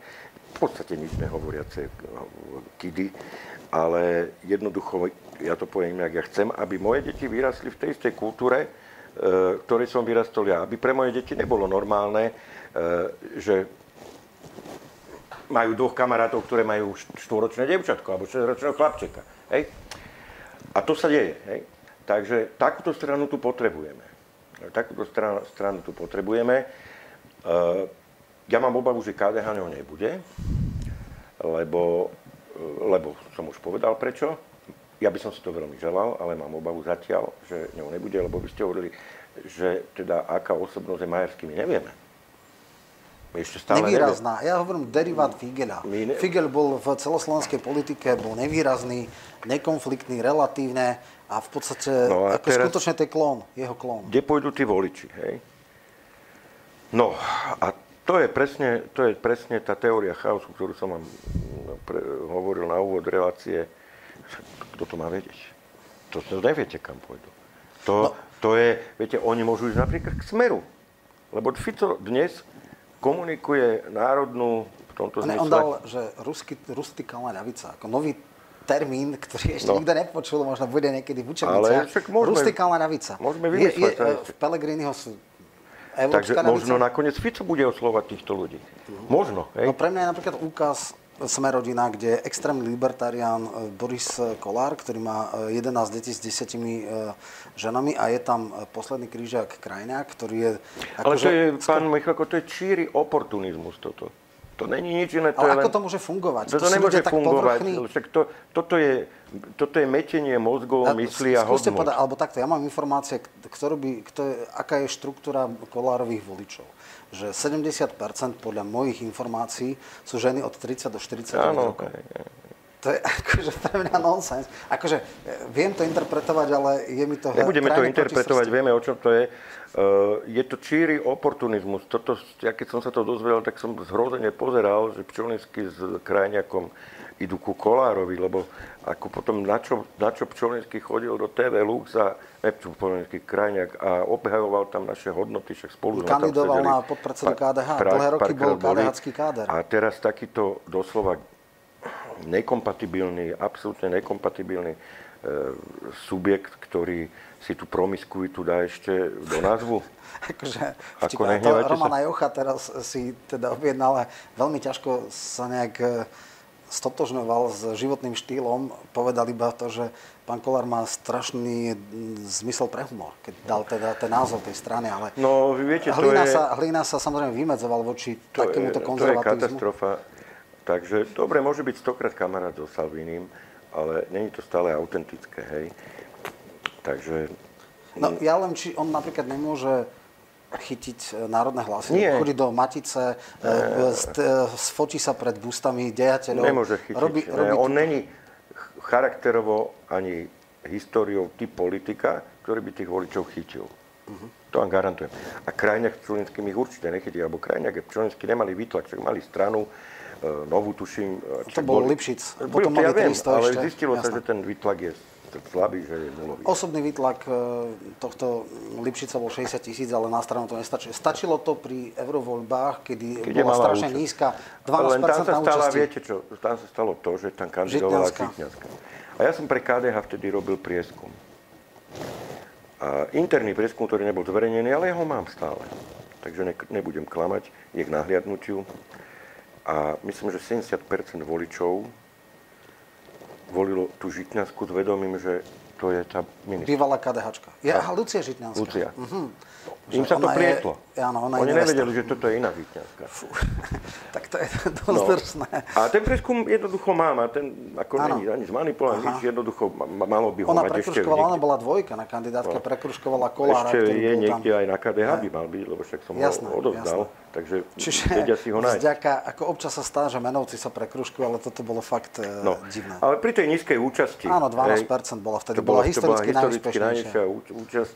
Tak pri tej nízkej účasti a pri tom, v podstate pri tej ľahostajnosti ľudí k politike a povrchnosti, znalosti politiky sa ani není čo čudovať. No skrátka, takéto veci sa stávajú a treba s tým rátať. No, takže... Ale aby sme sa k tej integrácii teda vrátili nejak a to uzavreli, momentálne ja naozaj nevidím politický subjekt, ktorý by bol schopný integrovať. Buď vznikne nový, alebo nám tie hlasy budú prepadávať, alebo sa nejakým spôsobom rozhodia po tom politickom spektre. Posolstvo, že je tu voľný priestor, ktorý chce byť niečím zaplnený. A on sa vždycky niečím zaplní. Ako som povedal, kto by si mohol povedať, že Ševc bude parlamentná strana. Dneska sú absolútne marginy, už ani nekandidujú komunisti. A to sú tí istí komunisti, ktorí mali 6%. To len ide o to, čím ho zaplníte, lebo voľný priestor, áno, z titulu fungovania prírody sa vždy niečím zaplní. Nemáme v prírode vákuum, no. To je pravda. No dneska hovorili, že teda vy hovoríte, že nie, že ak by niekto nejak nekonal, no tak to chytí vlastne Kolár, lebo ten má teda túto, ale vy hovoríte, že... Nechytí to Kolár, to určite nie. Kolár, takže to nechytí. Je tu výzva pre nejakých politikov, že pokiaľ dáte zaujímavú ponuku, personálnu, programovú... Nemáme vrece s osobnostiami na Slovensku. My sme malá krajina, tento priestor je veľmi malý. Ja poznám veľa ľudí, ktorí sú osobnosti, z ktorých by vedel výraz osobnosti, ale ktorí do politiky nechcú ísť. Jasné. Lebo dnes na Slovensku byť politikom nie je honor. Dnes už to hraničí s nadávkou. Jasné. Tam ide aj o to, že sú ľudia, ktorí sú neznámi, ale majú potenciál. V roku 2001 nikto nepoznal Kaliňáka. Dostal sa do parlamentu, samozrejme, on si to pokazil, ale ukázal sa, ako talent vyrastol, hej? A predtým ho nikto nepoznal, a takýchto ľudí Pellegrini deto. On vyrastol po x rokoch vlastne. Systém vždy niečo vygeneruje, lenže, a vrátim sa zase, vyplýva z teórie systémov, jednoducho zlý systém vám vygeneruje hovadiny. My máme zlý systém. A čo nám vygeneroval zlý systém? Čo si pozrite. No, lepší systém vám nevygeneruje hovadiny, lepší systém vám vygeneruje zmysluplnejšie riešenia. A poviem to opäť, a to budem hovoriť, kým sa nezmení volebný systém na Slovensku, budeme sa potrácať v takomto bahne. Ja netvrdím, že zmena volebného systému vyrieši korupciu. Nevyrieši, ale ju obmedzí. Môžeme sa teraz baviť o tom, ale neviem, či chcete o tom hovoriť. Môžeme sa potom, ale chcem ešte jednu vec dokončiť. Keď už sme týchto prieskumov, veľké otázniky vyvolal jeden prieskum, keď teda sa štiepilo Smer a mala vzniknúť vtedy ešte neznáma, neexistujúca Pellegriniho strana, naraz vyskočila na 21%. Smer mal nejakých 10 alebo 8 niečo, 8,8. Naraz vlastne z 18,3% strany štiepením vzniká ako keby 30% hlasov. Bol to relevantný prieskum, dneska tuším má hlas niekde 15,6 a Fico má okolo, raz má 12, raz má 8, raz má 10, povedzme, že okolo desiatky. Ako keby 10 vzalo tých 10% voličov, ktorí neboli z 18, vlastne súčet hlasu a Smeru dával skoro 30. Tam musel by som vidieť ten prieskum, musel by som ho mať. To nebol prieskum mojej agentúry. Ja som... Tuším, ako to dalo, ale nebolo to ako. Nie, tak Fokus. Ja som to pochopil ako potenciál. Aha, tak to je rozdiel, jasné. Ale nemôže, viete, toto je zás, jak to povedať slušne, hlúposť novinárov. Slova sú dôležité, no kvôli slovám vznikajú vojny. Možno treba vysvetliť potenciál a preferencie. Potenciál je jednoducho možno druhá voľba, keby ste nevolili vašu stranu, ktorú by ste... Alebo volili by ste za istých okolností, alebo... Ak by ste nerobili žiadne chyby, koľko by ste mohli mať? No, takže to je potenciál, ale to není to, že ten subjekt politicky toľko bude mať. No dobrá, ale ten potenciál my môžeme merať rôzne totižto. Takže ja preto hovorím, musel by som mať tu na ten dotazník, musel by som mať tu na ten dátový súbor, aby som vedel, že... Ale na 99% som presvedčený, že to je chyba novinárov, lebo to zle interpretujú. Zle interpretujú, čo je potenciál a čo sú preferencie. No ja si teraz nechcem úplne na slovičkárenie spomínať, ale mne sa zdá, že tam boli odmerané možno, že to bol potenciál, ale potom boli ďalšie prieskumy, kde už bolo hlasy. Áno, lebo tam sa navodila atmosféra, že už tú stranu treba merať. No. Čak aj Kisková strana sa merala, aj keď ešte nebola zaregistrovaná. Ja to robím prieskumy takým štýlom, že u mňa je to otvorená otázka, tie preferencie. A respondent povie a tak strana sa zakoduje. No takže keď nám začali hovoriť hlas, no tak ten hlas som musel už kódovať potom, hej. Jasne. No a potom nám vyšiel ten hlas, myslím v poslednom prvom mohol by sa pozrieť, ale 15% by to vyšlo 9 alebo 8, áno, neviem, hej. No, takže... No každopádne je to nejakých 23 súčet, to znamená minimálne 5% je nárast toho, čo môže mal 18. Tam môže byť pokojne synergický efekt, to není synergický, tam môže byť efekt toho, že ten vracajú sa voliči z iných strán, hej? Pellegrini, keď sa osamostatní, tak osloví voličov, ktorí by ho nevolili, keď je s Ficom, hej? Áno, áno, to je mi jasné. To je úplne jasné, čiže vlastne, ako tu rastie, viem, že ich ambície sú niekde okolo 25, dokonca 30%. A ďalšia vec ešte teda je chybovosť prieskumov, viete. Treba si to uvedomiť, že čím je vyššie percento, tým väčšia chybovosť. Keď už máte 40%, tak podľa vzorky samozrejme veľkosti a tak ďalej môže byť 4%, 5% chybovosť. Pri menších číslach je to menej. Hej. Je na to vzorec, ten systém, teda, ktorým robím ja prieskumy, ten to vyratáva sám, tú chybovosť. No takže treba tie prieskumy tiež vedieť čítať. Treba, není podstatná ani tak metodika, či to bolo osobnými rozhovormi alebo telefonicky, s výnimkou online, lebo online stále ešte má veľká časť populácie, tá staršia hlavne, nezvláda online prieskumy. A to je ináč, to sú voliči, ktorí najviac chodia voliť. Áno. Takže ešte si budeme musieť na presnosť online počkať. Sú veci, ktoré sa dajú online robiť, ako keď si repový hudobník dá otestovať pesničku. No jasné, že mu to online dobre otestujú, lebo to sú všetko na 60-ročný rap nepočúva. Jasné, jasné. No, takže, ale tá metodika nie je až tak podstatná, jak je podstatná samotná štruktúra toho dotazníka a znenie tých otázok. A dokonca niekedy aj poradie tých otázok. Jasné. No, každopádne tie trendy sa ukazujú také, že tretinu voličov ostane pri Smere a okolo 2/3 ešte k Pellegrinimu, s tým, že má nejaký potenciálny rast. Vy ste vravili, dneska už národná frakcia v Smere je fikcia, hej, tam niekedy také niečo bolo, teraz už nie je. Tým, že Podmanický odišiel, tak už úplne ako posledný, ako tak viditeľný predstaviteľ. A bude hrať teda s Fico na to, aby oslovil aj týchto voličov a má najväčšiu šancu ich osloviť. Neviem ale akými personami, lebo tie už nemá, ale vlastne definíciou rustikálnej ľavice, akože toto je ten správny ako comeback pre neho? Ja si myslím, že do istej miery mu to môže výjsť. Do istej miery. Že tá istá miera je, že bude v parlamente možno, hej. Takže, čiže tých 8 až 10 udrží, ale nepôjde to, nebude raz na 15. Pokiaľ tu nevznikne zmysluplná alternatíva, ktorá by začala oslovať týchto voličov, tak čas z nich, neviem akú, ten Fico môže osloviť. No práve, že tu nám vzniká ako keby taká paralela, že vlastne dneska Hlas je ako keby tá nemecká SPD a tým, že Blaha je teraz druhý najvýraznejší a možno, že v mediálnych výstupoch najvýraznejší predstaviteľ Smeru, tak on to ťahá skôr doľava a je to ako Die Linke. Die Linke je dneska rozdelené, tá Wagnechtová sú tam slniečkári, takže tá rustikálna, on v podstate takisto Blaha prešiel od duhových prajdov až dneska k konzervatívnym postojom. Áno. Že či teda ako Smer bude slovenské Linke. Die Linke je v podstate tá... Neviem, to uvidíme. Viete, samotný Blaha, presne hovoríte, niektoré názory má konzervatívne, niektoré ako vyslovene ľavicové, ale celkovo, viete, to je odraz tej kultúrnej vojny, v ktorej sa nachádzame. Lebo Blaha ako človek si myslím, že má jasné zreteľné videnie sveta, že to má upratané v hlave, hej, ten zdravý rozum, prešiel nejakým vývojom, ktorú sme to nazvali. Hej. Že je lavičiar, aký je, to je legitímne, každý je nejaký, ako, pokiaľ si to vie obhájiť. Pre nás možno niekedy je obhájiteľné, ale v poriadku. Ako ja chcem napríklad na jeho komunikáciu ukázať, na jeho vzostupe. V 12. roku mal 1400 preferenčákov, v 16. po 4 rokoch 5500, teraz mal 60 000. No. Čiže tým, že zhrubol ten jeho diskurs, tak mu to pomohlo. Ja opakujem, my sme v kultúrnej vojne a ten Blaha zrazu ako keby bol ako ryba vo vode.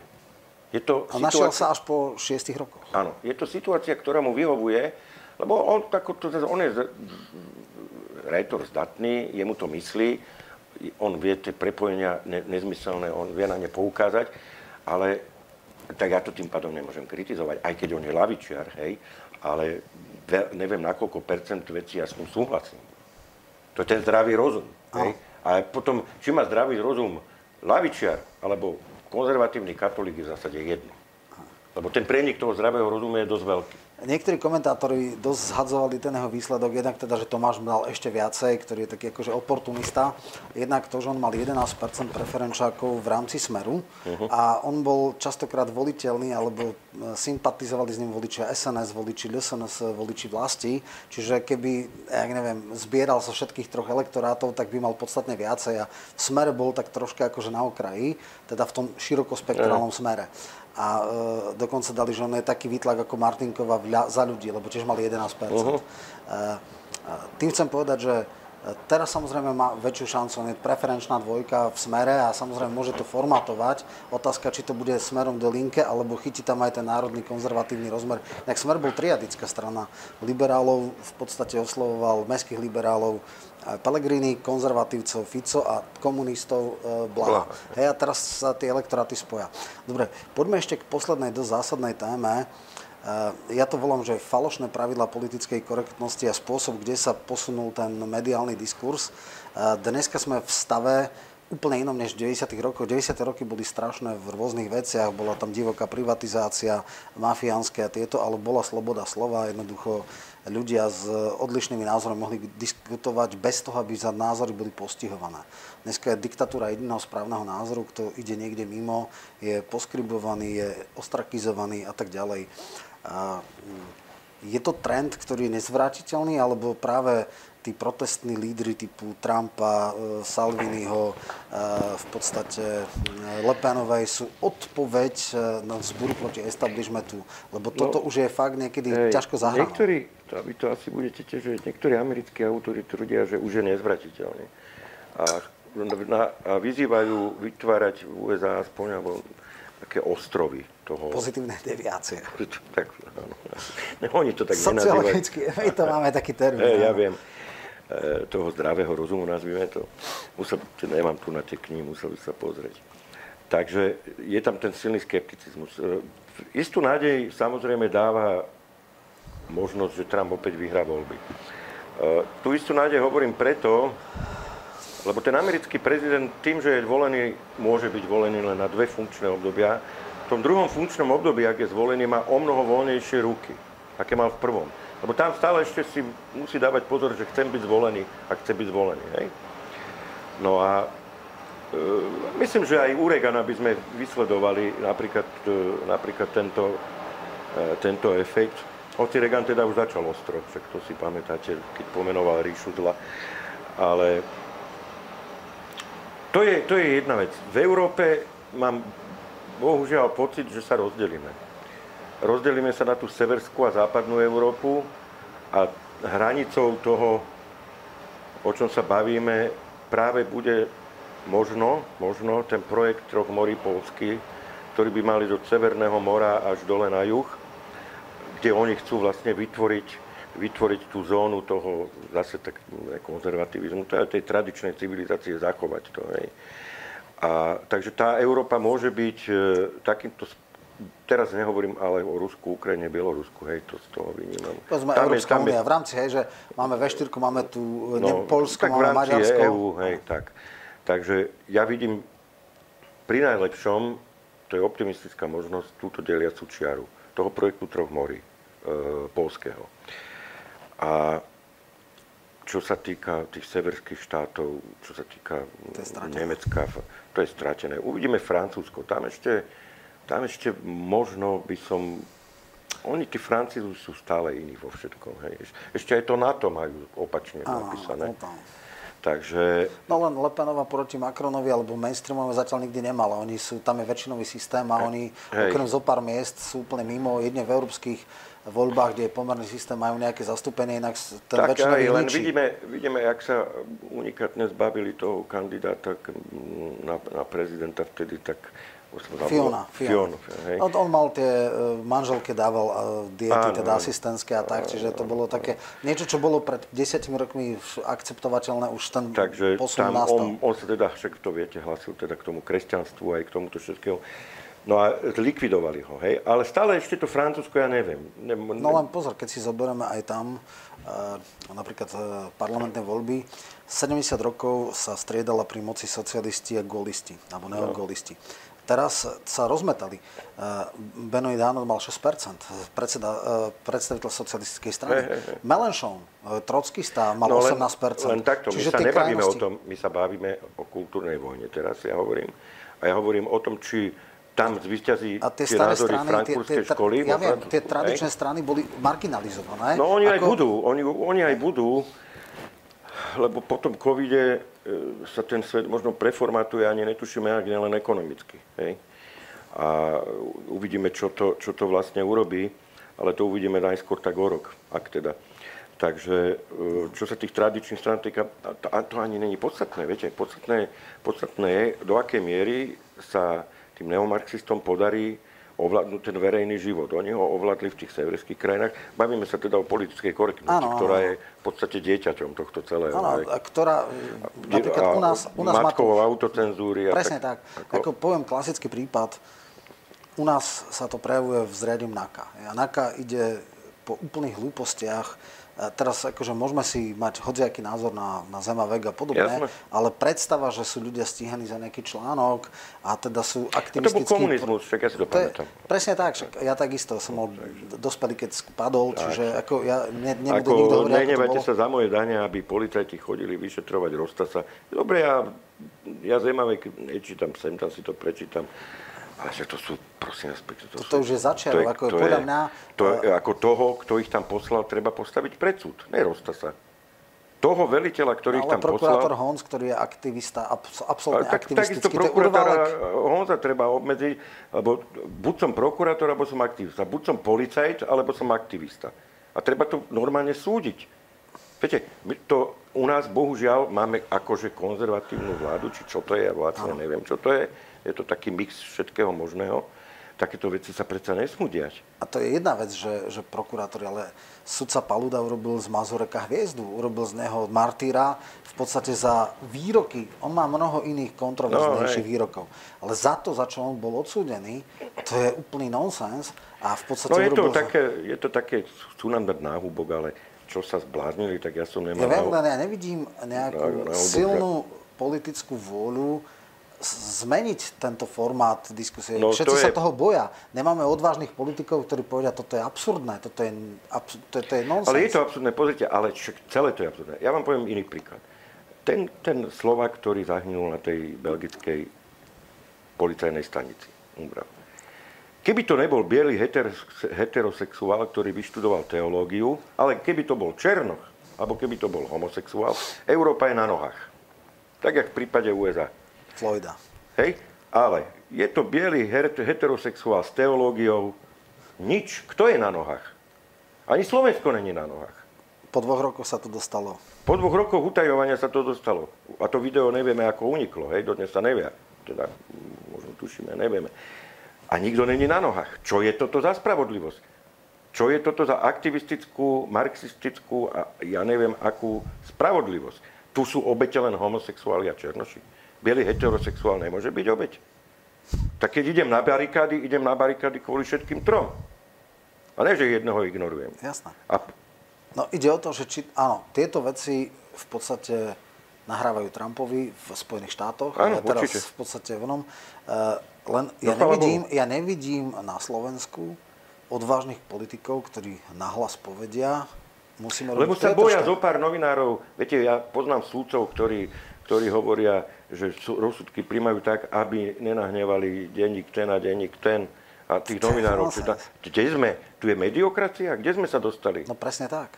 Kde sme sa dostali? Printový plátok, ktorý má 4000 náklad. Niekto nejaký neplatený, platený, nevolený novinár, NGO, to je jedno, tu bude robiť politiku, tu bude ostrakizovať, tu bude robiť morálne súdy. Tak my máme veľmi aktivistické médiá, niektoré, ktoré majú absolútne priestor. Nech idú. Keby som nebol na kamere, vám poviem kam.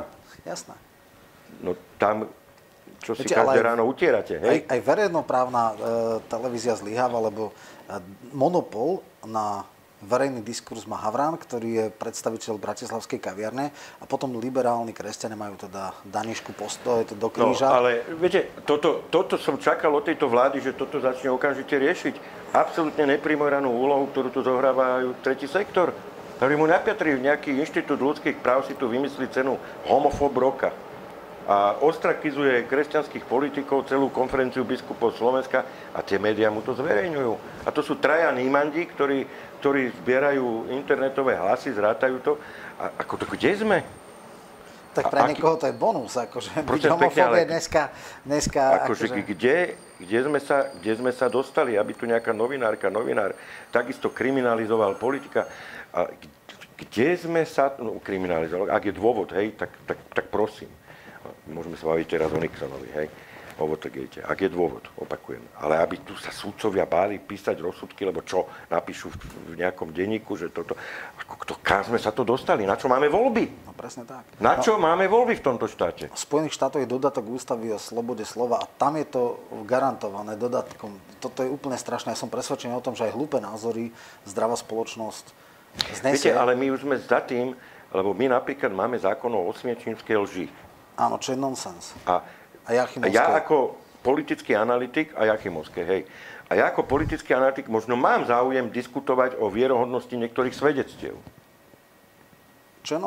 Ale nemôžem. Široko interpretovaná táto vec, že akékoľvek pozitívne aspekty, ja neviem, tej doby sú dneska kriminalizované. A teraz môžeme sa baviť o Simonovi Wiesentalovi, či všetko, čo on hovorí, je pravda. Nemôžem, lebo automaticky ma niekto obviní, že popieram. Čo, ako to súvisí s popieraním? No, preverovanie faktov.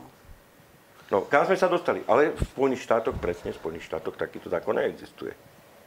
Tam je to chváľabou tým dodatkom ústava garantované. No, však chváľabou, hej.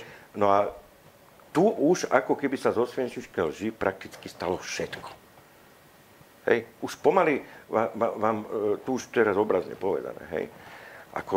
Ako nemôžem spochybniť to, lebo čo povie ľavicový intelektuál, čo povie nejaká NGO a tak ďalej a tak ďalej. Je to vo viacerých rovinách, poviem klasický príklad. V raných 90. rokov dokonca bez akýchkoľvek problémov mohol v verejnoprávnej televízii diskutovať profesor Ďurica, profesor Vnúk. Proti ním boli, ja neviem, ľudia ako Dušan Kováč. Bol tam súboj argumentov a divák si urobil názor na základe toho, aké pádne sú argumenty. Dneska nepredstaviteľné. V akademických kruhoch historici osobne v off-record povedia veci, ktoré úplne inak hovoria. To je dvojitá morálka. To je návrat komunizmu. Je to návrat komunizmu. A Irvinga nakoniec v tom Rakúsku zavreli. Hej? Áno, Irvinga, však samozrejme. No, a Irvinga. Irving, a David Irving. Ja viem, ten britský historik. No tak údajne není historik, ale však je historik. No. Autodidakt. Tak. A ako to je možné? Prečo? Čo je toto za totalitu, ktorú nám tu zavádzajú, aby som ja nahlas nemohol diskutovať, keď mi niečo není jasné? A ako niekto ma tu núti veriť. A toto nerobí ani katolícka cirkev, ktorú obvinujú z tmárskych praktik. A ja neviem čo. O čo väčší sú tmári oni. Ja nespochybňujem. Hej? Moja stará mama na Ukrajine, keď padol Horthy, nastúpil Nilaši. Rok schovávala Židov v Stodole na Podkarpatskej Rusi. Takže ja nejdem nič pochybňovať. Ja chcem len mať právo pochybovať, keď tá pochybnosť je relevantná. Jasne. Ale toto právo mi upreli. A toto právo mi upierajú stále, lebo ja tu teraz nemôžem spochybniť už pomaly čokoľvek bez toho, aby som nebol šíriteľ hoaxov. A teraz už nehovorím o druhej svetovej vojne, samozrejme, hovorím o súčasnosti. Ako oni si patentovali jednu jedinú pravdu, ktorú presadzujú tak, ako ju presadoval Gottwald. Ten, kto stojí na chodníku, neminuje republiku. To presne platí na nich. Používajú chrapúnske zákerné metódy nikým nevolených treťosektorových organizácií, ktoré neviem, odkiaľ majú peniaze a robia tú politiku. Potom zružme parlamentné voľby, nechajme robiť politiku ich, alebo zružme, a ja som za toto riešenie, zružme všetky treťosektorové organizácie, ktoré sa miešajú do politiky. Ja mám tiež treťosektorovú organizáciu, ale podporujeme z nich onkologických pacientov. Ale nebudem sa miešať do politiky. No, to už bolo aj súčasťou kampane Zákon Fara, ktorý je v Rusku, v Maďarsku. Akože v podstate takéto MVOčky by mali byť pod kontrolou spravodajských služieb, lebo snažia sa zásadným spôsobom... Áno, samozrejme. Ale samozrejme, málo kto vôbec našiel tú guráž, aby sa jedine LSNS to tuším navrhla. Ten základný problém je v tom, mimochodom v posudku na Rostaša bolo, že popiera holokaust, lebo ho nikdy nespomínal. To už je úplne že nonsens. To už ako popiera, že ten, kto ho nespomína. Toto je aktivizmus, ale áno, to už je... Toto je kriminálne, toto. Kriminalizovať niekoho za takéto veci je kriminálna činnosť. No, len bohužiaľ neexistuje teraz ani len politická odvaha a vôľa povedať, že takto to nie je. Ale máme kresťanov v parlamente. Nech oslovia Záborskú, nech oslovia Vašečku. No počkať. To sú odvážni kresťania, ktorí sa báli dať voľnú nedeľu, lebo by sa na nich škarede pozrel Sulík. Akože, ako ich odvaha kresťanská je kde? Však to bolo nonsens. Jednoducho, keď išiel tento zákon, oni neboli schopní ani len takúto minimálnu vec podporiť, aj keby neprešla. Len prečo? Lebo ako na nich sa nedá vôbec spoľahnúť. Poďme ešte k poslednej veci, ktorú chcem aj veľmi zásadná, a to je otváranie overtonových okien. Napríklad, keď to povieme takto pred rokom, áno, denník Sme vydal nejakú sériu článkov, kde hovoril, že vlastne treba prehodnotiť svoj názor na pedofíliu, že vlastne to sú hodnotní ľudia a tak ďalej a tak ďalej. Ja som mal aj k tomu nejakú reláciu, blokli mi to, že teda ako vyvolalo nenávisť alebo čo. Bol to taký test, že čo si môžu dovoliť. Väčšina spoločnosti, nechcem povedať, že je zdravá, ale ako nešla po ruke tejto, by som povedal, tejto téme alebo tomuto diskurzu. Dokedy sa to bude robiť, alebo čo to znamená? Dali si pauzu a skúsia to o rok? No, moja zásadná otázka je, kde je aktivistický prokurátor? Kde je aktivistický sudca? Prečo tam už dávno neboli trestné oznámenia? Budú to, samozrejme, že to budú skúšať, to je úplne jasné, len momentálne im tá politická situácia, ktorá nastala, tomu nejakým spôsobom nenavráva. Lebo naozaj ten parlament je konzervatívny. Aj s tými chybami, ktoré som povedal, hej, s tou zbabelosťou tých kresťanov. Lebo to, čo vidíme u kresťanov v parlamente, sa nedá nazvať inak ako zbabelosť. Oportunizmus, ťažký oportunizmus. Ja to nazývam zbabelosť. Kresťan nemôže byť oportunista, preto hovorím zbabelosť a lahostajnosť. Je to jeden z najťažších hriechov, tá je lahostajnosť inak, viete. Lahostajnosť je schopná napáchať strašne veľa zla. A lahostajný kresťan radšej ani o sebe nehovorí, že je kresťan, lebo nám robí zlú reklamu. No. A teraz k tomu overtonovému oknu. My to môžeme zamedziť. Aby už ne, že okno neotvorili, ale aby ani špehírku sa nesnažili otvoriť. A ako náhle ju otvoria, no tak dostanú kaserom do oka. Lebo, pozrite, v Spojených štátoch, keď ste v USA, ktoré nás v niektorých nezmysloch úplne predbehli, ako spoločné záchody, hej. Transgendrové záchody, to bolo Hillary Clintonová, mala tú agendu a to... Ale aj potraty v 9. mesiaci tehotenstva, hej. Aj tieto športovky, niečo boli chlapi a teraz zlikvidovali vysokoškolskú atletiku, lebo všade vyhrávajú. No, takže v USA. Ale v USA, keď je niekto pedofil, zadefinovaný ako pedofil, tak štát od štátu má povolené len na niekoľko metrov, kilometrov približiť sa k základnej škole. Teda k elementárnej škole alebo k strednej škole. Ne? U nás v tom článku, tak ten sa chválil, že je učiteľom. A nič sa nedeje. Dokedy on bude schopný svoju žiadostivosť ako tak držať na úzde? Ja by som, ako hodstorý z týchto idiotov lavicových, by dal decko svoju 8-ročnú dcérku, by dal takémuto... A učiteľovi?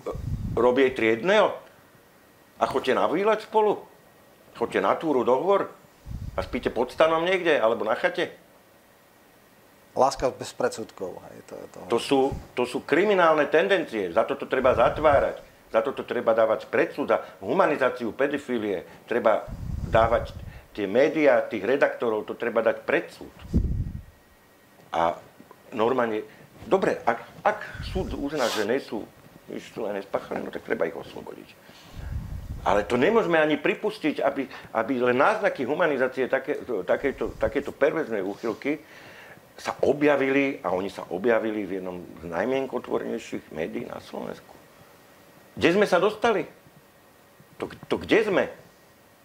No nech hoci ktorý z tých idiotov, ktorí to humanizovali, nech dá svoje decko takémuto učiteľovi, nech s ním ide na trojdňový výlet. Jasné, no možno, že to malo dopad v tom, že PSK v podstate... Mali sme tu jednu veľkú obavu, keď teda Čaputová ako predstaviteľka alebo ikona istých síl sa stala s výrazným náskokom prezidentka, ale potom sa to skorigovalo aj vďaka tým obrovským chybám, ktoré robilo PS a podobne. A máme nominálne najkonzervatívnejší parlament, ale tam by som chcel troška dať tých kresťanov na oportunistických, ako ja ich teda vnímam z Kresťanskej únie, ktorí sú nominálni. Tie vyjadrenia Záborskej pre Smečko a pre podobné boli príšerné. Áno, ona tam inak mimochodom, málo kto si to všimol, ona poprela 2000-ročnú dogmu, alebo teda paradigmu cirkvi katolíckej. Treba si to pozrieť, keď tam povedala, že aj kresťania majú slobodu názoru a slobodu rozhodovania tak sa a aplikovala to... Z pro-life išla na pro-choice. Tak, presne. Tak. A toto nemôže. No.